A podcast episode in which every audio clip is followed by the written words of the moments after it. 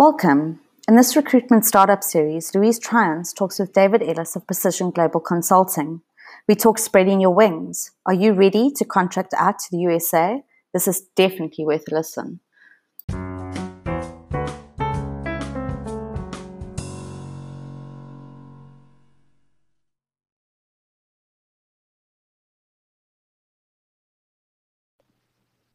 Hello, everybody, and welcome to the Recruitment Startup Series.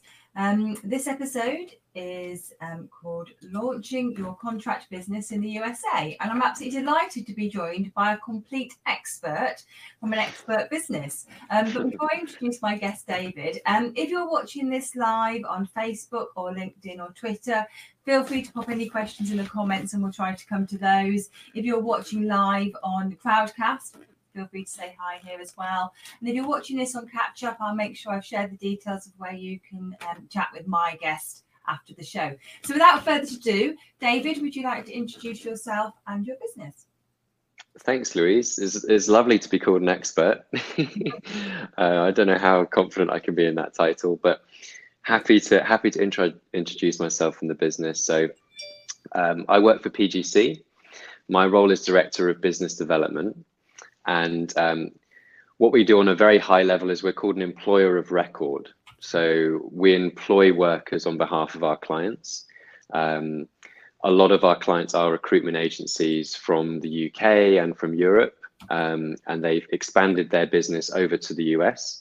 And essentially, what our service enables them to do is manage a book of contract business. Okay. So, a little bit like an umbrella company in the UK, um, conceptually, um, it works quite differently in the US, so I'm always a bit kind of hesitant um, to, to use that comparison, okay. but that that's kind of the concept. Okay, great. So I've got questions for you around that, and that I think we'll probably go into a bit more detail around what exactly it is you're doing. Um, but this show forms part of our recruitment startup series. Now, I guess if you were just starting your recruitment agency, part of that could be looking at contract business in the USA. But what we're talking about now, David, could be equally relevant for someone who's established in the UK and looking to expand. Is that right? Yes, absolutely, absolutely. So we we work with a really wide variety of clients. Um, we work with very established UK firms um, who are looking to set up in the US. Mm-hmm. Um, we work with firms who are already set up in the US. Maybe they're managing things in house and want to outsource or maybe they're even with another provider in the US. Mm-hmm. Um, our real specialism, I guess, our niche would be working with clients from the UK and Europe and helping them launch. And I guess what really excites us is going on that journey with people and seeing them land in the US, seeing them grow and seeing them expand. And um, I mean, we've got really successful clients from the UK who we've been in business with for nearly nine years now um, really well-known recruitment companies who we're still partnering with them today. And I think that's really exciting, taking them from an idea and kind of helping them make, you know, playing a small part in uh, in making it um, a reality. Okay, cool. Although I think it's quite a significant part, and that's what we're going to come to in a minute. Um, so, if you're watching this show and you're already an established recruiter, it's just as relevant for you. And maybe you've got some questions about um, the US, the US market or the um, some of the technical aspects of making that move, or maybe in the early days of setting up a business, you know that contractors were going to be part of that and you want to be global. So, David, tell me about the US market. What's it like in general? That's a big question.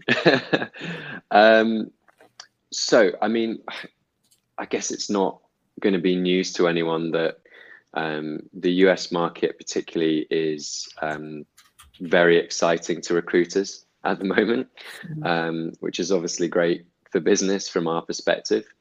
Um, the US, it probably makes sense for me to take a step back and talk about the US in general. Um, it's the biggest economy in the world, um, made up of 50 states, all of which operate quite differently. Um, it's actually probably easier to look at it as 50 different countries in a lot of ways, um, in that you have federal legislation, state legislation, and then also local legislation as well. Um, I mean, if we're comparing it to the UK, for example, it's just enormous. um, so the GDP of California is bigger than the GDP of the whole of the UK combined, and that's just one state. So big, we're talking big numbers of people, um, massive thriving economy, um, and then more specifically the US staffing market, so the recruitment market. Um, that is, I think it makes up roughly 30% of the global staffing spend um, worldwide. Um, SIA, I don't know if you've come across staffing industry analysts, but they do some really great research on, on the US market, particularly. Um, so I think the market as a whole last year was valued at around 160 billion. Um, and so it's it's a huge market, a lot to aim at. Um, the other interesting thing when you compare it to somewhere like the UK is um, comparatively the UK market is quite a bit more saturated, mm-hmm. the recruitment market. So it sort of depends a little bit who you ask and um, where you get your facts from. Um, but I, when I last looked at it, I think it was the REC um, published results that there was about 40,000 recruitment companies in the UK. Um, obviously, some of those are quite small, like one man bands and whatnot. Um, and there's there's between 20 and 30,000 in the whole of the US. Wow. So much, much bigger market, far fewer agencies operating there. So some of the great things that I hear in terms of the positive sides of the market is, um, you know, clients are just way more receptive to sales calls from recruiters. Um, the margins can be two or three times the size. So, okay. you know, you're potentially doing the same amount of work and getting paid double the amount. Sounds good to me. Yeah. Um, the challenge with the US is also in the scale of it as well. Yeah. So it's an enormous place. You can get kind of lost quite easily mm-hmm. in, in all of the noise. Mm-hmm. Um, and because all of the states operate quite differently, there is challenges when it comes to the um, compliance and tax side of things. Um, so that's that's what we're here to kind of help. Yeah. Um, okay. It's not it's not a straightforward place to do business, but no. it's um, there's some great things about doing business there, definitely. Okay, so if with the, the, the, different states, it's like doing business in, or literally almost doing business in different countries, do you find that recruiters focus geographically on areas, or would they have a niche which is an expertise niche? That's a really great question, Louise, actually, because um, what we've seen from our experience um, is that either one of those works. Mm-hmm. Um, so you definitely want to be niche it's yeah. a huge place. Um, they call it niche, by the way. Yes, yes. Um, so you definitely you want to be niche, um, and either having a, a, sort of very niche special a specialism mm-hmm. Um, would be recommended, or specializing in a geographical location and kind of creating a bit of a community and a culture. So, for example, I mean, one of the clients that we work with, they're very well known for creating brands and then like sub brands within the brand. Um, so they have really like niche within a niche kind mm-hmm. of special um, expertise. And then another client we've worked with, they tended to go to a location, let's say Austin, Texas, mm-hmm. build a community, get very well known, do events and stuff like that, mm-hmm. become very well known in that area, and then launch that to a new location. So it depends on your industry and, and what your background is. Okay. What really doesn't work is trying to be a generalist. No. So no, just so long as you're niche in one way or another. Okay. Yeah. Uh, you, you said something there about going to a location. I'm going to come to, back to that because I had a question I wanted to ask you about um, physically being in the, the area. So we'll, we'll come back to yeah. that. Um, I was going to ask you what's attractive about um, you know recruiting in the US. I think you've probably covered quite a bit of that, and it's given me a few more questions I'm going to ask later on. Um, you talked about the better margins. Is that and can you just tell me a bit more about that? Because I think that for recruiters, the fee is obviously kind of a significant part of why we do this. Talk to yeah. me about how the margins work. Uh, that that is a great question. Um, I guess what I'm going on is anecdotal evidence from the conversations I've had with our clients. So I don't have any direct experience of negotiating margins or anything like that. Having said that, what I have heard is that the margins just on average tend to be far higher. I think a big part of that is the the fact that there's a lot less competition. So you're just able to just able to charge more for what what you would in the UK. Um, the other thing that I've been told on a number of occasions is that um, the role of a recruiter and and actually the role of a salesperson is viewed quite differently in America. It's seen as more of a uh, I don't I don't know to say the wrong words, but potentially more of a professional career. Yeah. Um, and I think sometimes in the UK it's maybe looked down on a little bit, mm-hmm. arguably. Mm-hmm. I used to be in recruitment, so I, I, definitely know that feeling of kind of being looked down on a bit. Yeah. um, so I, I think those are two big factors on the margins. But I mean, for example, I spoke with a client a couple of weeks ago. They recruit in the UK and the US, mm-hmm. mostly perm stuff. And um, the owner was saying to me that they literally make 30, 30K mm-hmm. um, in the US where they would have made 10 in the UK. So it's it's the same work. You're you're making the same level of placement. You're just able to charge a lot more for it. Okay, um, and that brings me on to a question which I was um, sent in by Stuart, which was, is the cost of doing business higher? I'm probably jumping ahead of myself here. I think that's a question for later. But is it is it more expensive to earn that 30k than it would be in the UK? That's a really good question. Um, I don't know how how well I'll be able to answer that. Um, do you mean?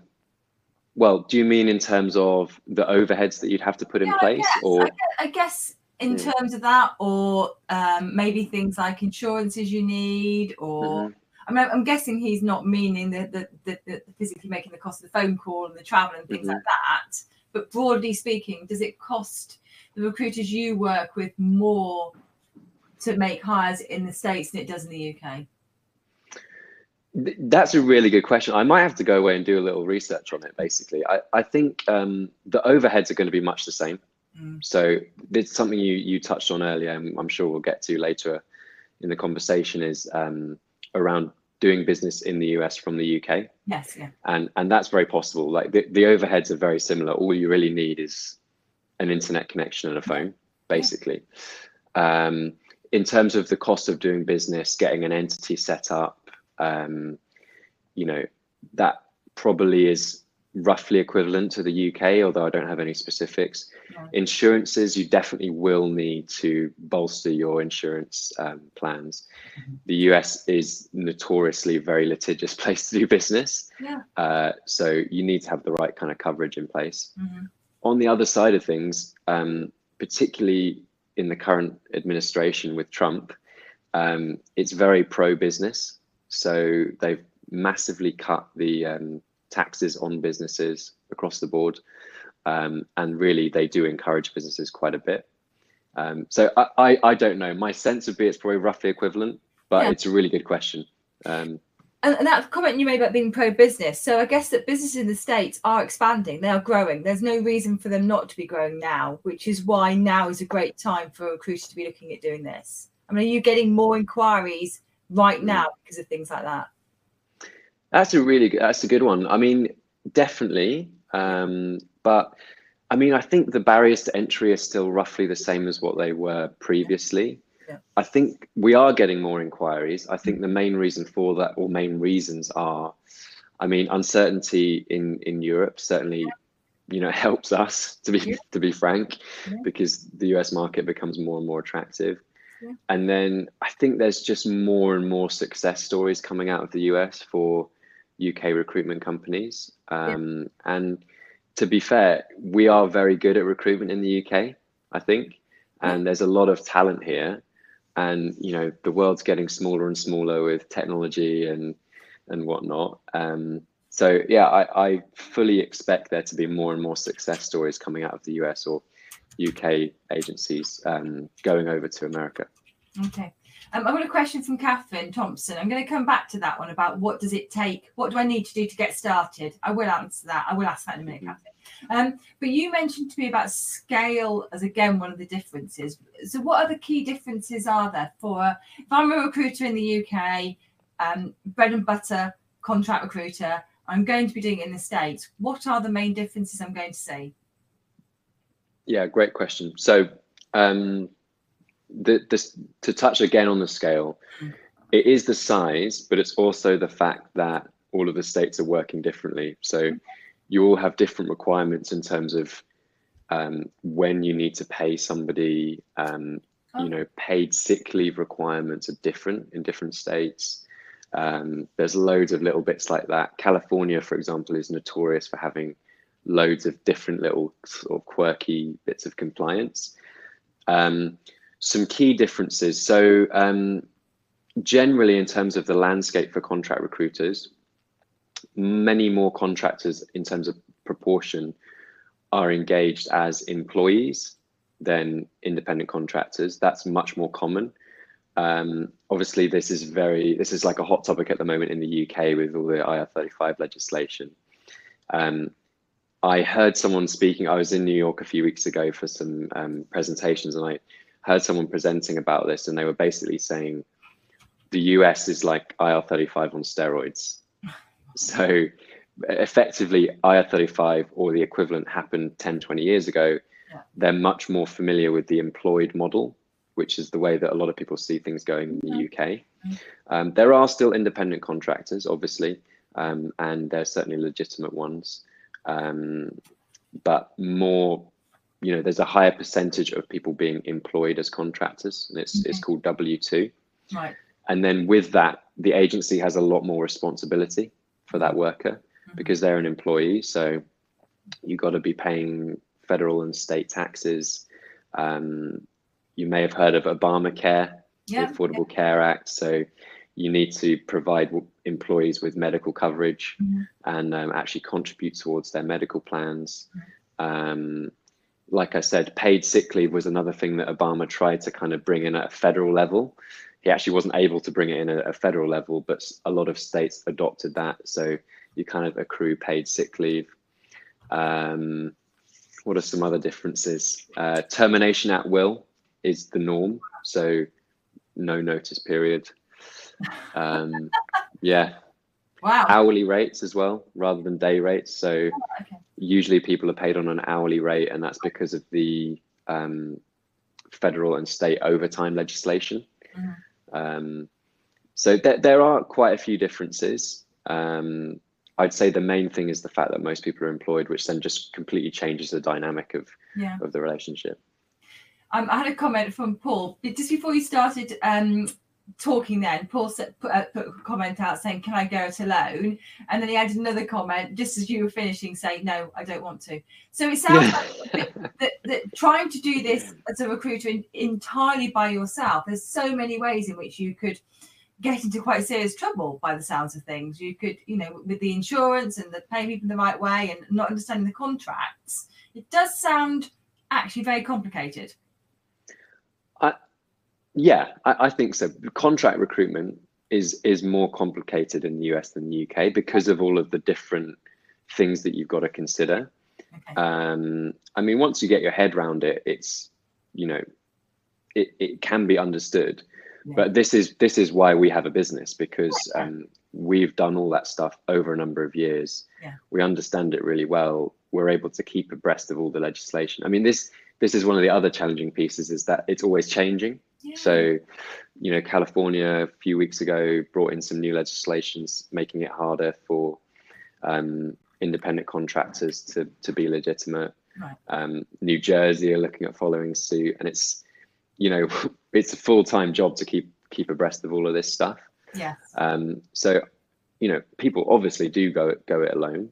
Yeah. Um, I think there's a lot of value in having a partner, but I, I would say that.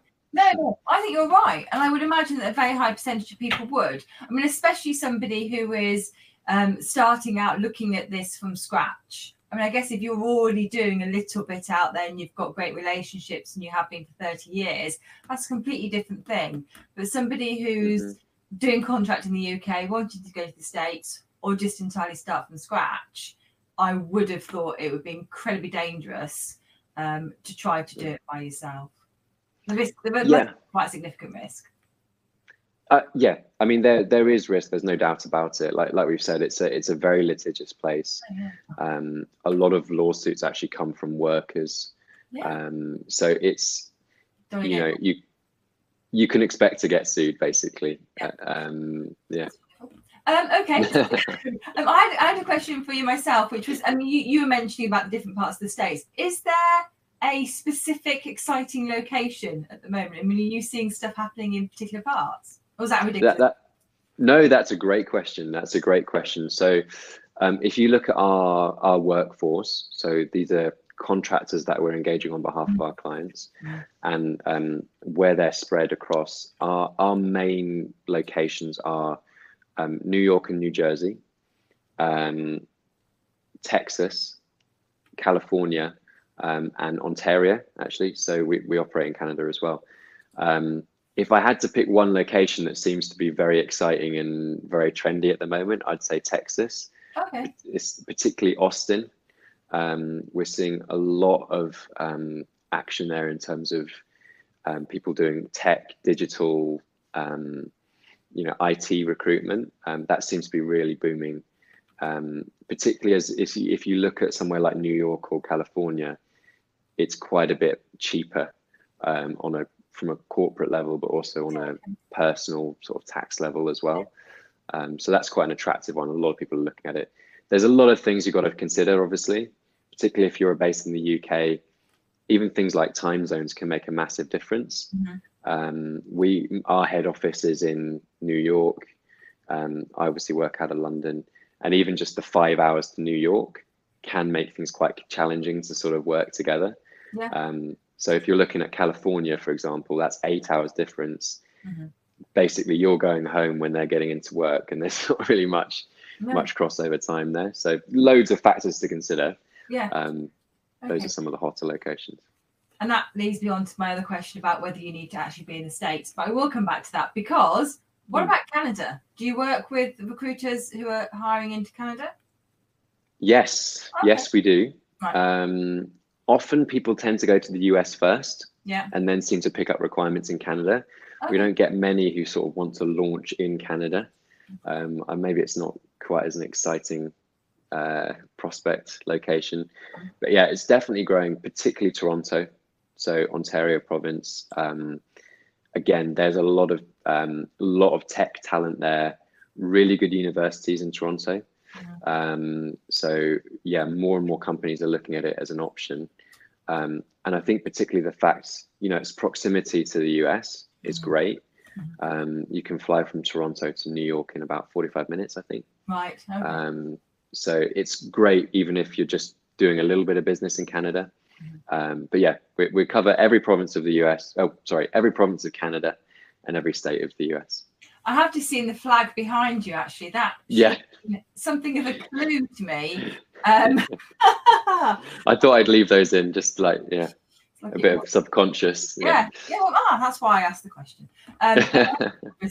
Um, so to go back to Kathy's question, which is what do I need to do? Now I've got other questions for you I want to come to, but if someone's at this stage and they yeah, yeah I'm in, I'm in. What do they need to do to to start operating in the US? Um, how do they get started? Brilliant question.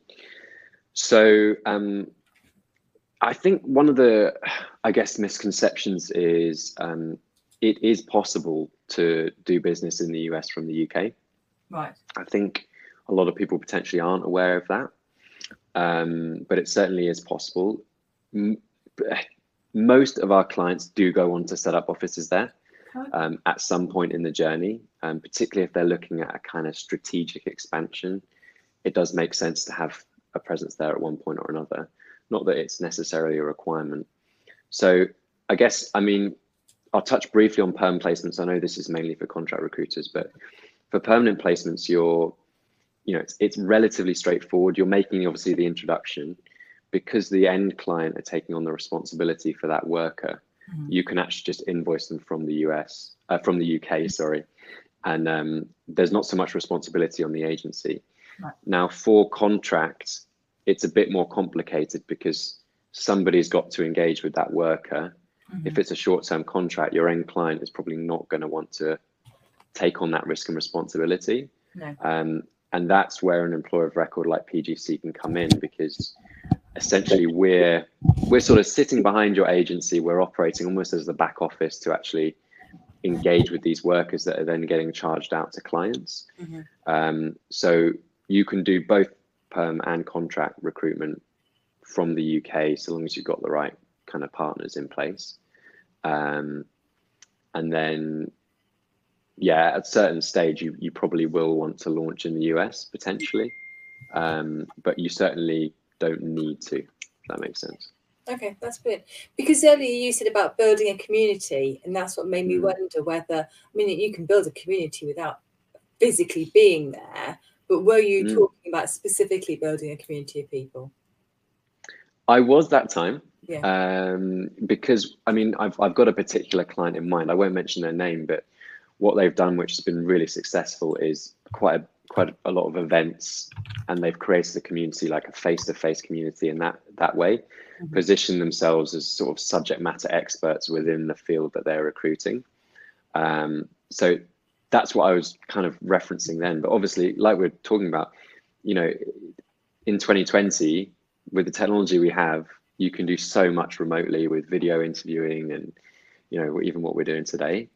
Um, and we work with clients who do amazing work in the US. They don't even have a US entity yet. Um, and they're doing everything from the UK. So it's definitely, definitely possible.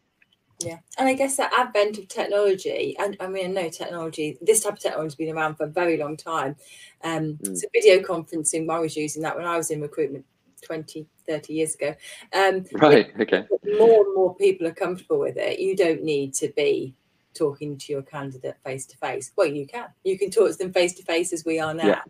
Um, so I suppose that that's um, lowered so many of the barriers. So um, you've slightly touched on it, but can um, seeing as this show is um, with you, you're sharing your knowledge. Can you just tell me exactly what you do as a business, where you fall into the process, um, and how people would work with you, how recruiters would work with you? Yeah, absolutely, absolutely. So, yeah, I, I've sort of touched on it a couple of times. So, apologies if I'm uh, repeating myself No, too no, no. much here. But we effectively what we're doing is we're. Um, I tell you what, I might what I might do is go back and sort of tell a bit of our story, and I think Yeah, that helps to kind of explain what we do now. So, we've actually been in business nearly 20 years now. Mhm. Um, which I think a lot of people actually don't know.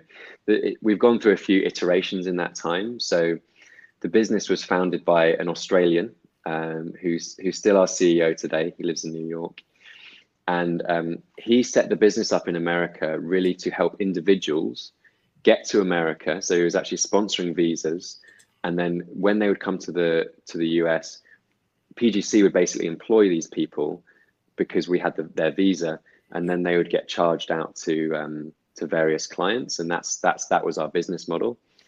And then we were approached by a big, very well known UK agency about 10 years ago. Um, they were our first kind of UK recruiter. And um, essentially, they were looking to launch in, Amer- in America. They needed someone to actually manage their, their contract business um, or the, the sort of back office elements of the contract business. Um, and that's when they came to us. And so that's how we kind of found our, our niche. Mhm. Um, and since that moment, I think it was about nine or 10 years ago, um, we've worked with loads of the really sort of high growth, exciting companies who have launched from, from the UK to the US. Effectively, what we're doing, as I said, is we're, we're sitting behind the agency. Mm. Um, sometimes the end client doesn't even need to know that we're involved in the supply chain. Um, often it is used as a kind of, I guess, selling point because, you know, we, we know what we're doing Yeah. um, and we're managing compliance. So it helps to have someone who knows what they're doing. Um, we're actually engaging with the the worker on your behalf. So it's called employer of record. So they're actually employed by PGC, Mhm. and um, we um, so they're covered by our insurances. Um, they ha- get access to like our medical benefits, dental, vision, 401k, retirement benefits. Mhm. We manage them from a compliance perspective, and they're payrolled by PGC Right. and then they get subcontracted out to the end client. And the the agency still maintains their relationship with the end client, and we really don't have much interaction with them at all. Yeah. Um, so we sort of sit behind the agency in that sense. Okay. And then we've also built our own software, so that the whole service is kind of underpinned by by our software as well. Okay, and that's that's for the um, invoicing and the keeping record of um, who's where and for how long. Yes, so you you can manage your whole your whole kind of workforce on there. Okay. Um, like a CRM or ATS platform. sort of, Yeah. yeah, yeah, sort of. So when the workers are placed, Mhm. that's when they get submitted to PGC. So it's you know contractors that you currently have out at your client site. Um, you can see sort of data and snapshots on them. Timesheets are all done on there. That kind of all that jazz. Okay, superb. So that sounds um, really rather straightforward to use and taking. I guess it's it's um, de-risking it is the first thing, but I also get a sense that it's a bit more than that. I mean, what you're sharing with me is is um, this expertise you have in the US market, and I think that they're getting that as well, aren't they? This is not just a transactional relationship you have with a recruiter, from what I understand. Yeah, I, I think you're spot on. Um, you know, we do occasionally get approached for, you know, by recruiters who have a one-off placement, say, that they've made in like Idaho, and they just need someone to kind of support them on that. Uh, but you know, our by far our sort of preferred client, um, if I can have favorites, would be a company that comes to us and is really looking for a partner to help them launch and expand. And because we have been doing this over a number of years and we've seen a lot of people go through the journey, um, we can, you know, I hope provide a lot of extra added value. Mhm. So whether that's just kind of general guidance, Yeah. um, I mean, we don't, we- we're not cons- necessarily consultants. We're not providing a consultancy service, although that is part of what we do. But um, you know, I hope we can add a lot of value in terms of guidance. Um, and then we're very well connected into the space as well. So we know a lot of people who can help with things like terms of business or Okay. immigration or whatnot. And I think Yeah. what we're really realizing more these days as well is how, you know, really our role is to continue partnering with with these companies that that use us. Mhm. Um, we, you know, try and provide as much support, training, guidance as possible. Yeah. Um, and that's a big it's a big part of what we do. Obviously, if if the agency's winning, then we're winning. So um, we set them up to win. Okay. Um, now we're at 30 minutes, so in theory we should be stopping, but I've got three more questions I'm determined to ask you. Um, Awesome. it's a bit of a negative one, but what pitfalls do you see people making as they're trying to do this journey? Yeah, um, I, I'd say probably the number one I see, the, the sort of the the one I see most commonly is um, not sort of taking into account all of the different costs that you need to take into account. Okay. Um, the pricing and stuff works quite differently. Um, essentially, because you're the agency, and like I said, typically you're actually employing the worker. Um, there's quite a, a lot of additional costs there. So there's all the taxes and insurances and stuff. And sometimes if you've already agreed your charge rate to your end client, you can be breaking even or potentially losing money by making a placement, which is obviously not not what we're looking to do. Yeah. Um, the other thing as well is trying to place foreign candidates into the US. Um, immigration is really under the spotlight. Um, so it's pretty tough to do that to be honest there are ways to do it but it's it's you're not going to be able to do that in in a kind of sustainable high volume way No, they like their homegrown talent, don't they?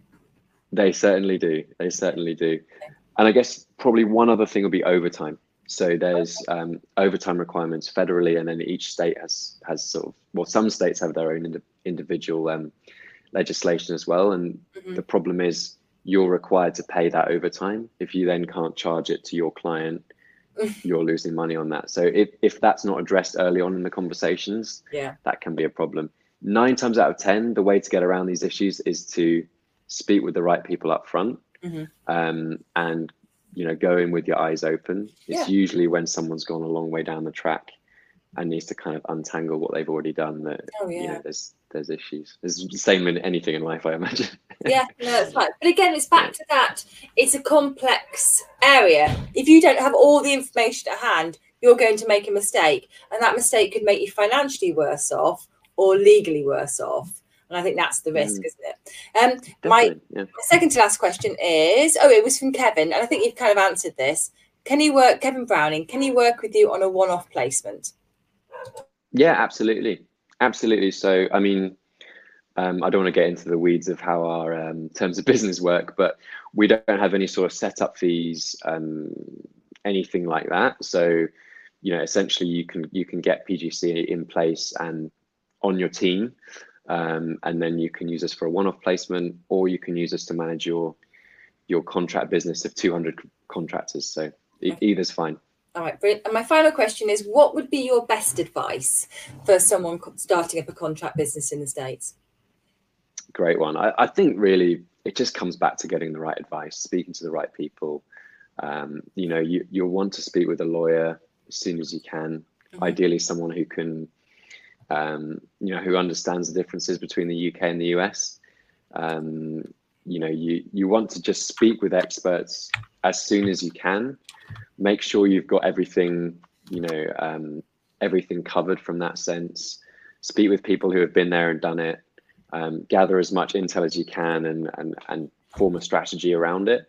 Um, and then I guess on the other side of that, I'd probably say not to take too long over that process. um, there will become a point where you probably do just need to kind of bite the bullet and and go ahead with it. So there's a sort of a, two, a bit of a two-faced answer there. Um, but yeah, that, that would be my advice. Okay, that's brilliant. Okay, great. Well, we are well over time. Um, there's an awful lot to think about, I think, for um, somebody in the UK looking to do this, but it doesn't sound too complex.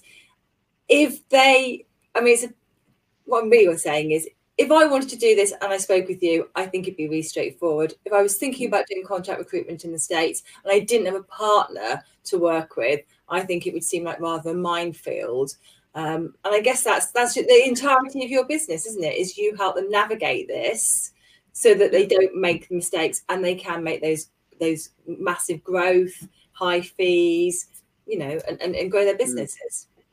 Absolutely, absolutely. I mean, it's not. I, I, don't want to make it out to be an easy thing to do to, no. to recruit in the US and to launch a new business in a new location. Obviously, there's going to be challenges around that, yeah. um, but it is a massive, massive opportunity.